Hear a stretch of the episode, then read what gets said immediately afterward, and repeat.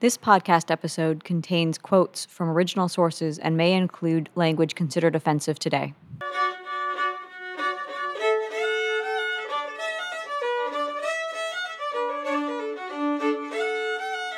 Hello, and welcome back to Banjo Strings and Drinking Gourds How American Culture Came to Be, the podcast of the Frontier Culture Museum of Virginia. I'm Alex.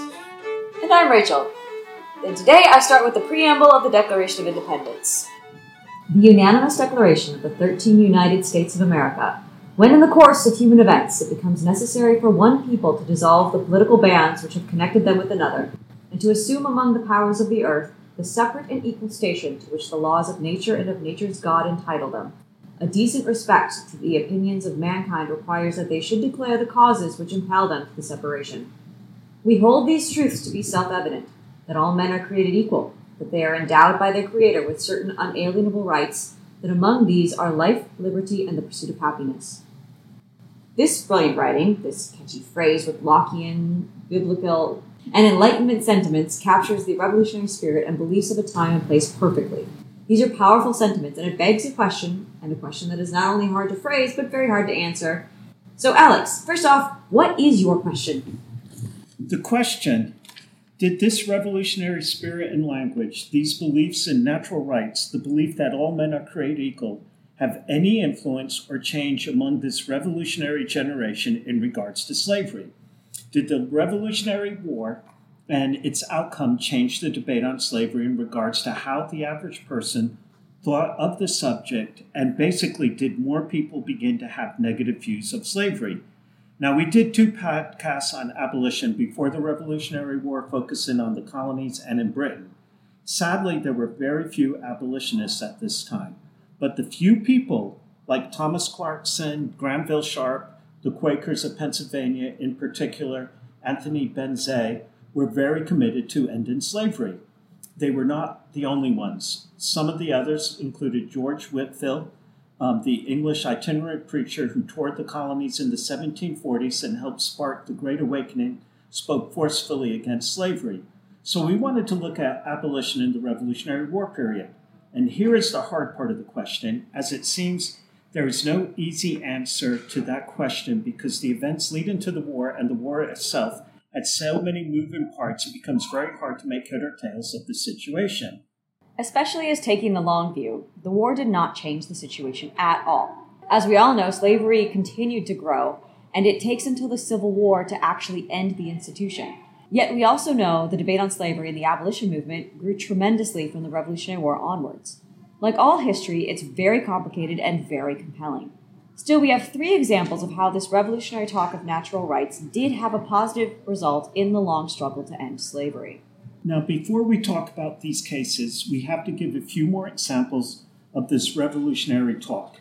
Here is another famous speech from Patrick Henry. If we were base enough to desire it, it is now too late to retire from the contest. There is no retreat but in submission and slavery. Our changes are forged. Their clanking may be heard on the plains of Boston. The war is inevitable, and let it come. I repeat, sir, let it come. It is in vain, sir, to extenuate this matter. Gentlemen may cry, Peace, but there is no peace. The war is actually begun. The next gale that sweeps from the north will bring to our ears the clash of resounding arms. Our brethren are already in the field. Why stand here idle? What is that gentleman wish? What would they have? Is life so dear or peace so sweet as to be purchased at the price of chains and slavery?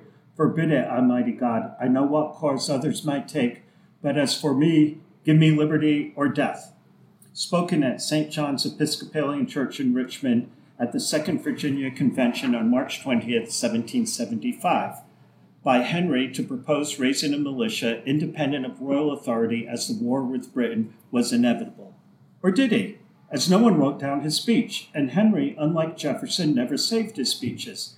The copy of this speech first appears in an autobiography of Henry in 1870 by William Wirt, based on the recollections of Judge George Tucker, who heard the original speech but wrote it down years later. In May 1764, a Boston assemblyman insisted, quote, If taxes are laid upon us in any shape without having a legal representation where they are laid, are we not reduced from the character of free subjects to the miserable state of tributary slaves? End quote. George Washington wrote on the British aims in the colonies, quote, make us as tame and abject slaves as blacks we rule over with such arbitrary sway, end quote.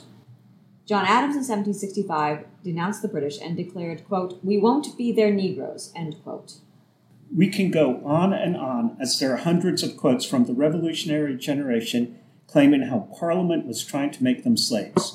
We are not going to focus on the hypocrisy, as many of the individuals writing these words were slave owners. However, and this is crystal clear, the writers and speakers, slave owners and non slave owners, when using the word slavery, meant it as being bad and being a negative.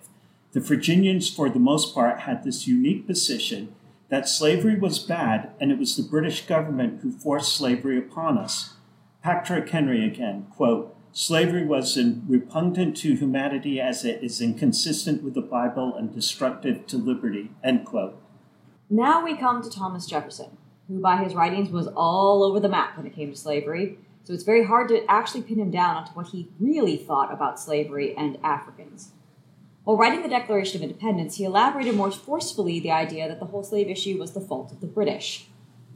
He has waged cruel war against human nature itself, violating its most sacred rights of life and liberty in the persons of a distant people who never offended him, captivating and carrying them into slavery in another hemisphere, or to incur miserable death in their transportation thither. This piratical warfare, the opprobrium of infidel powers, is the warfare of the Christian king of Great Britain. Determined to keep open a market where men should be bought and sold, he has prostituted his negative for suppressing every legislative attempt to prohibit or restrain this execrable commerce and that this assemblage of horrors might want no fact of distinguished dye, he is now exciting those very people to rise in arms among us and to purchase that liberty of which he has deprived them by murdering the people on whom he has obtruded them, thus paying off former crimes committed against the liberties of one people with crimes which he urges them to commit against the lives of another. What I just read was included in the first version of the Declaration of Independence, but was removed because of the other states' opposition. There's a great scene in the musical 1776 about this when South Carolina protests heavily against that. Yet, what Jefferson actually wrote encapsulates perfectly the viewpoint that we are not to blame for the evils of slavery, but since we don't know how to get rid of the institution, we better make the best of the situation. Patrick Henry, again, wrote along the same lines, quote, drawn along to keep his own slaves because he could not deny the general inconveniency of living without them, end quote. He never freed any of his slaves. Jefferson, who in his life owned over 600 slaves, only freed two in his lifetime.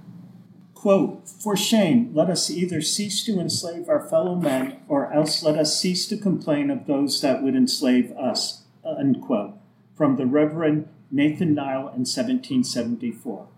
All the Enlightenment talk of liberties and natural rights and how the British were trying to enslave all the colonies did produce substantial pushback from abolitionists and the British on the fact the colonies were slave societies.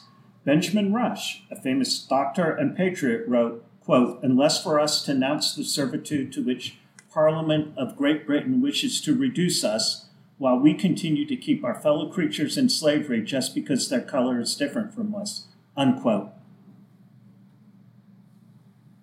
The Quaker abolitionist and prolific writer Anthony Benezet and star of our first podcast on early abolitionists in the American colonies, was very active in the 1770s and 1780s until his death in 1784, writing on the evil of slavery and petitioning the Continental Congress to pass legislation ending the slave trade and slavery itself. In a letter to Elias Boudinot, he wrote, quote, But how strange it is to see the southern colonies take such a lead in what they call the cause of liberty, whilst the most horrible oppressions, even under the sanction of their laws, is continually practiced among them. End quote. begins to use the prevailing Enlightenment sentiment of the time in his writings. Quote, Liberty is the right of every human creature as soon as he breathes the vital air, and no human law can deprive him of that right which derives from the law of nature. End quote. Now we turn to Britain and the English writer Samuel Johnson, who was appalled by the colonists likening Parliament's small new taxes to slavery.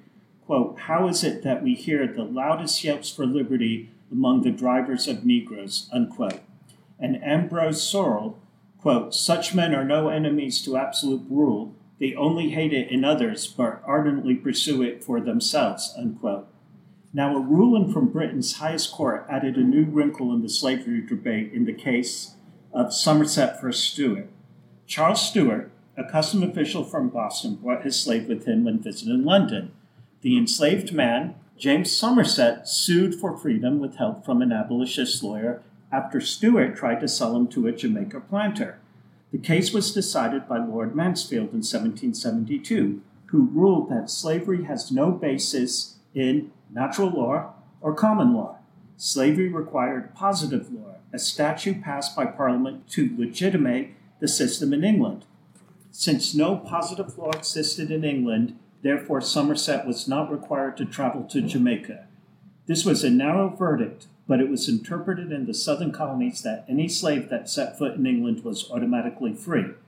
This started a new outcry against Britain and the disrespect they have of the liberties of the colonists. Consequently, the colonists, really Southern colonists, felt that this ruling suggested that the property system defied English traditions of liberty, hence, the colonists were backwards people for not following English laws. I mean, they weren't really wrong. Now we come to Lord Dunmore's proclamation, the promise of freedom to enslave men if they fight for the British. The policy did not go well, and the Ethiopian regiment suffered tremendously not because of fighting, but because of smallpox. Yet this one policy did more in the South to unite plantation owners and white people against Britain. As South Carolinian Edward Rutledge wrote, quote, More effectively work an internal separation between Great Britain and the colonies than any other expedient which could possibly be thought of, end quote. While all this talk was going, Britain and the colonists were inching closer to war. While sticking to the original question we have, did the language of the revolution begin to change the debate on slavery? The answer is yes. The topic was debated in newspapers, in the new state assemblies, in the Continental Congress. The growth of the abolition movement grows in leaps and bounds from this point onward. The states of New Hampshire, Pennsylvania, New York, Connecticut, Rhode Island, and New Jersey all passed gradual emancipation laws during the Revolutionary Era or shortly afterwards. While this is not really the result many abolitionists like Anthony Benezet wanted, the laws were pushing the elimination of slavery in these states forward. Yet, there was a case where the revolutionary and Enlightenment language did have a direct impact on slavery in a certain state. Now we turn to Massachusetts and their constitution, which was written in the late 1770s and ratified in 1780. The primary author was John Adams, and this was the last of the initial 13 U.S. states to be written. The Constitution was broken down into a preamble, Declaration of Rights, and the principles and framework of government. The convention was called to draft the Constitution, and the finished version was voted on by male voters, and I assume these are male voters who own property and are 21 years of age. This Constitution served as the model for the federal Constitution seven years later. There is no mention of slavery in the Massachusetts Constitution, nor was there any action among the legislature to curtail or even suggest gradual emancipation. The Massachusetts legislature in 1771 debated a bill to emancipate the enslaved, but it was shot down by many of the leading patriots worried that it would have a bad effect on the union of the colonies. Yet in the Declaration of Rights, the following was written, very much in the language and tone of the Declaration of Independence. Article 1 All men are born free and equal and have certain natural, essential, and unalienable rights, among which may be reckoned the right of enjoying and defending their lives and liberties, that of acquiring, possessing, and protecting property, in fine, that of seeking and obtaining their safety and happiness. A year later, 1781, an interesting case came to the court in Great Barrington, Massachusetts. A year later, 1781, an interesting case came to the court in Great Barrington. An enslaved woman named Mum Brett, who was owned by Colonel John Ashley, was cooking a meal in the kitchen with her sister, also an enslaved woman, and Colonel Ashley's wife. An incident occurred between Miss Ashley and Mum Brett's sister. Miss Ashley took a fire shovel and was about to hit the sister when Brett protected her sister and received the blow from the shovel on her head causing burns and a scar. Mum Brett was furious and walked away from the house and refused to return. Colonel Ashley contacted the sheriff and she was arrested. A young lawyer, Thomas Sedgwick, an abolitionist, took the case to represent Mum Brett. Sedgwick was hoping to use the case to challenge the constitutionality of slavery in Massachusetts using the language of the new state constitution and the language of the revolution. The case went before an all white jury and they won. The court granted Mum Brett her freedom and required Colonel Ashley to pay her 30 shillings or 5 pounds. Mum Brett, on hearing the news, changed her name to Elizabeth Freeman.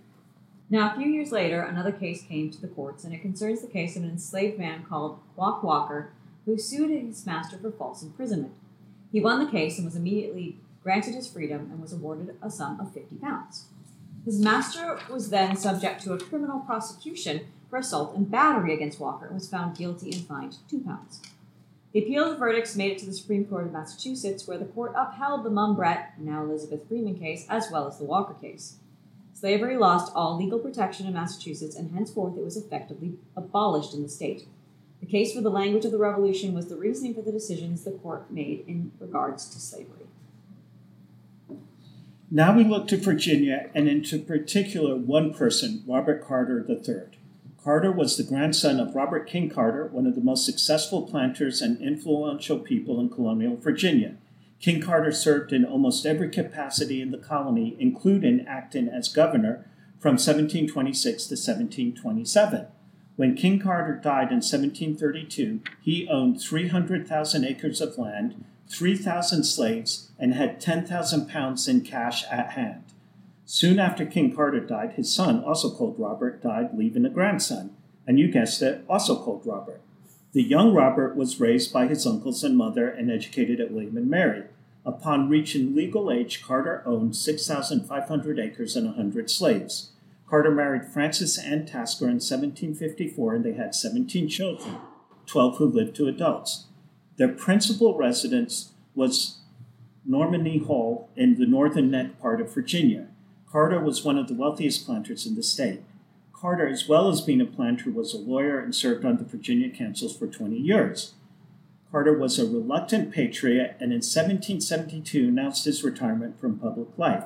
He always supported the Patriots, but his heart was not in the struggle and he played a passive role in the part of the Revolutionary War. Carter was a typical planter, but there were a few quirks about his life. He was known for treating his enslaved persons well, he almost never bought an enslaved person and rarely ever sold one. He tended to keep families together, and his plantation had the highest natural increase of enslaved people. He also never slept with his slaves, allegedly, and was supposedly faithful to his wife. He was an avid reader, mostly religious tracts, and was searching for spiritual awareness. He had a mystical experience while feverish from the smallpox inoculation and started attending dissenter services Quakers, Methodists, Presbyterians, and Baptists. This caused scorn in Virginia from his neighbors and fellow planters. Eventually, he was baptized by full immersion and joined the Morattico Baptist Church. This church had a mixed congregation of whites, blacks, and enslaved people. Carter enjoyed the fact that everyone sat together and all were considered equal before God. Yet, as the war went on and the dissenter religions gained acceptance in Virginia, the Baptist churches began to segregate seatings or only accepted white members. Carter was not happy with this development and left the church. Andrew Levy, who wrote The First Emancipator Slavery, Religion, and the Quiet Revolution of Robert Carter, calls Carter the anti Jefferson. They were both planters, wealthy. Carter was humble. There is only one portrait ever done of him, and it was in, done in London when he was a young man of 21. And while he kept a journal and wrote it every day, it mainly deals with the running of the plantation. Levy writes, quote, If Carter is the anti Jefferson, the man who did not lack the will to free his own slaves, but who did lack the vision and clarity to make his love of freedom eloquent, then the deed of gift is the Anti Declaration of Independence, a document that makes liberty look dull, but is absent of the loopholes and contradictions that no result of liberty could prevail. Unquote. So it is hard to say when Carter began thinking of manumitting his slaves, or what brought him to this conclusion there are hints in his journals that this was a long held belief and not a sudden impulse. His younger children were educated in the North away from Richmond in order for them to get away from slave society. He was a deeply religious man, and it is clear that religion and not the revolutionary rhetoric brought him to this decision. The deed of gift was written in the summer of 1791, three years after his wife had died, and he was 63 years old. Now, the key part of the deed of gift is the timing. Virginia only allowed the manumission of enslaved persons by owners in 1782. This act was part of the revolution rhetoric of the times, and over the next 10 years, 10,000 enslaved people were freed. Virginia economy was in shambles because of the war, and there was a belief that slavery might be dying. However, in 1794, the Haitian Revolution occurs, and there was a blowback to manumission, and the laws began to make this harder. If Carter tried to free his enslaved persons later on in the decade, he most likely would have failed. Carter at this time owned 452 enslaved persons on 20 plantations across a broad swath of Virginia. The deed of gift was reported in the Northumberland District Court on September 5, 1791. Carter writes in the first paragraph of the deed, quote, I have for some time past been convinced that to retain them in slavery is contrary to the true principles of religion and justice, and that therefore it was my duty to manumit them, end quote and this is the extent of Carter explaining himself on why he was doing this. Carter wrote in his journal for the day, quote, This day Mr. William Spearman brought a sample of brandy, 15 gallons, which is equal to 17 gallons of the rum now in the house. Note, Mr. Spearman is to bring 20 gallons of such brandy mentioned above, the price of which is to be fixed according to the proof by Mr. Thomas Collins and Mr. Francis Smith, end quote. The day you put the deed to manumit 452 enslaved people, and that's what you write? Talking about brandy? The deed of gift is a gradual emancipation worked out to fine detail. There was a schedule and timing of when the slaves were to gain their freedom, with the oldest slaves being granted their freedom first. Now, we are not going to go into the ins and outs of how the process worked, but over the next decade, all the enslaved people did gain their freedom. There was much opposition and complications to get the necessary paperwork in accomplishing the deed, including a much opposition from his children and his friends so much so Carter moved to Baltimore in part for his safety. He lived a plain life, still searching for the perfect religious experience, but getting poorer as the years went by. He died in 1804, and his body was brought back to Nomini, where he was buried in an unmarked grave near a tree. Nomini burned to the ground mid 19th century, and Carter became a footnote in a very interesting time. Yet he emancipated more slaves than anyone until the Emancipation Proclamation in 1863. He truly was a remarkable man and really should be more widely known in the Revolutionary period. Now we come to Edward Coles, who was born in 1786 in Albemarle County in Virginia. So technically not a part of the revolutionary generation, yet because of his family connections, Coles socially knew and interacted with the revolutionary elites. Coles was a neighbor and worked with Thomas Jefferson, James Monroe, and James Madison. Coles was the youngest of 10 siblings and was educated at home. Eventually, he attended William and Mary. While at William & Mary, he asked the president of the college, Reverend James Madison, not the president, and Bishop of Virginia, quote, can the owning of men be justified? End quote. Later, Coles wrote saying that Reverend Madison, quote, frankly admitted it could not be rightfully done, and that slavery was a state of thing that could not be justified on principle and could only be tolerated in our country by finding it in existence and difficulty of getting rid of it, end quote.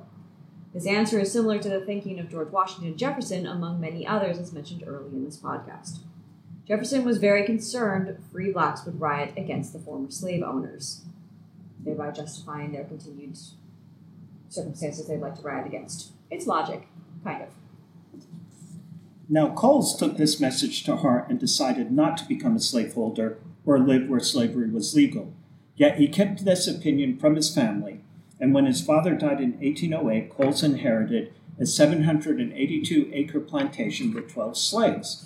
Cole began to emancipate his slaves, much to his family opposition. Yet the laws of emancipation had changed in Virginia in 1806, which required newly freed slaves to leave the state within the year. He also became aware of many free slaves manumitted by his uncles who were living close to starvation levels, and he put his plan on hold. His new plan was to sell the plantation and move to the new Northwest Territories. Coles took a slight detour of this plan as he was unable to find any buyers for his plantation, and in 1810 he became President James Madison's presidential secretary.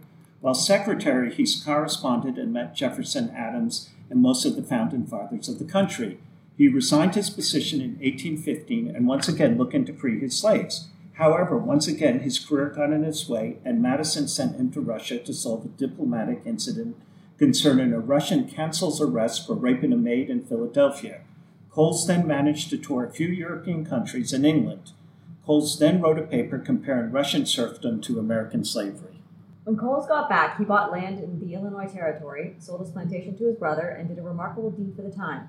He manumitted his slaves, but not only that, he provided land for them in Illinois so they could work and prosper. Cole was very secretive about his plans to the slaves.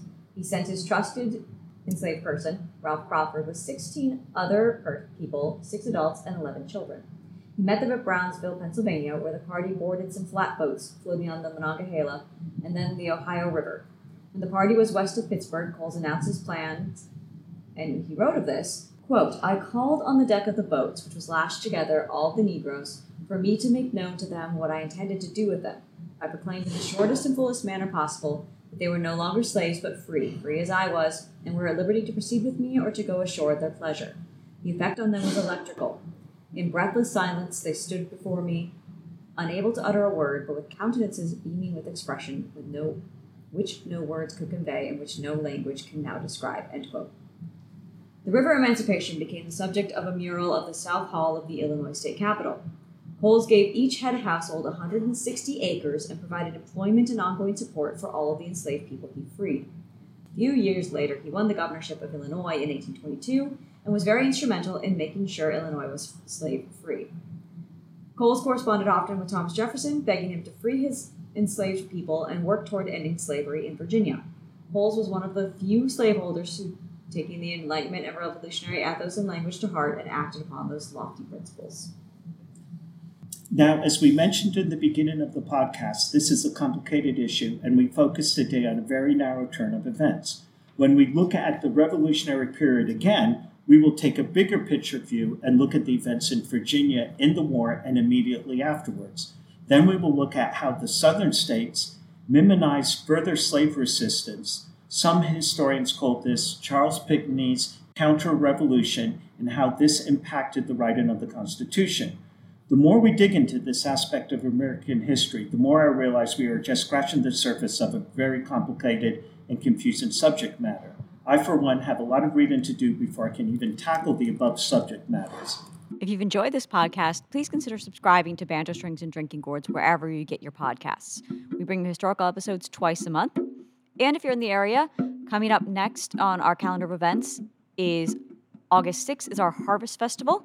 You can come and explore just what harvest meant to our various cultures and time periods here at the museum. There will be a lot of bread being baked that day. And also, every Sunday in August is our Roots Music Festival. So come on down and check that out. Thank you for listening. Thank you for listening.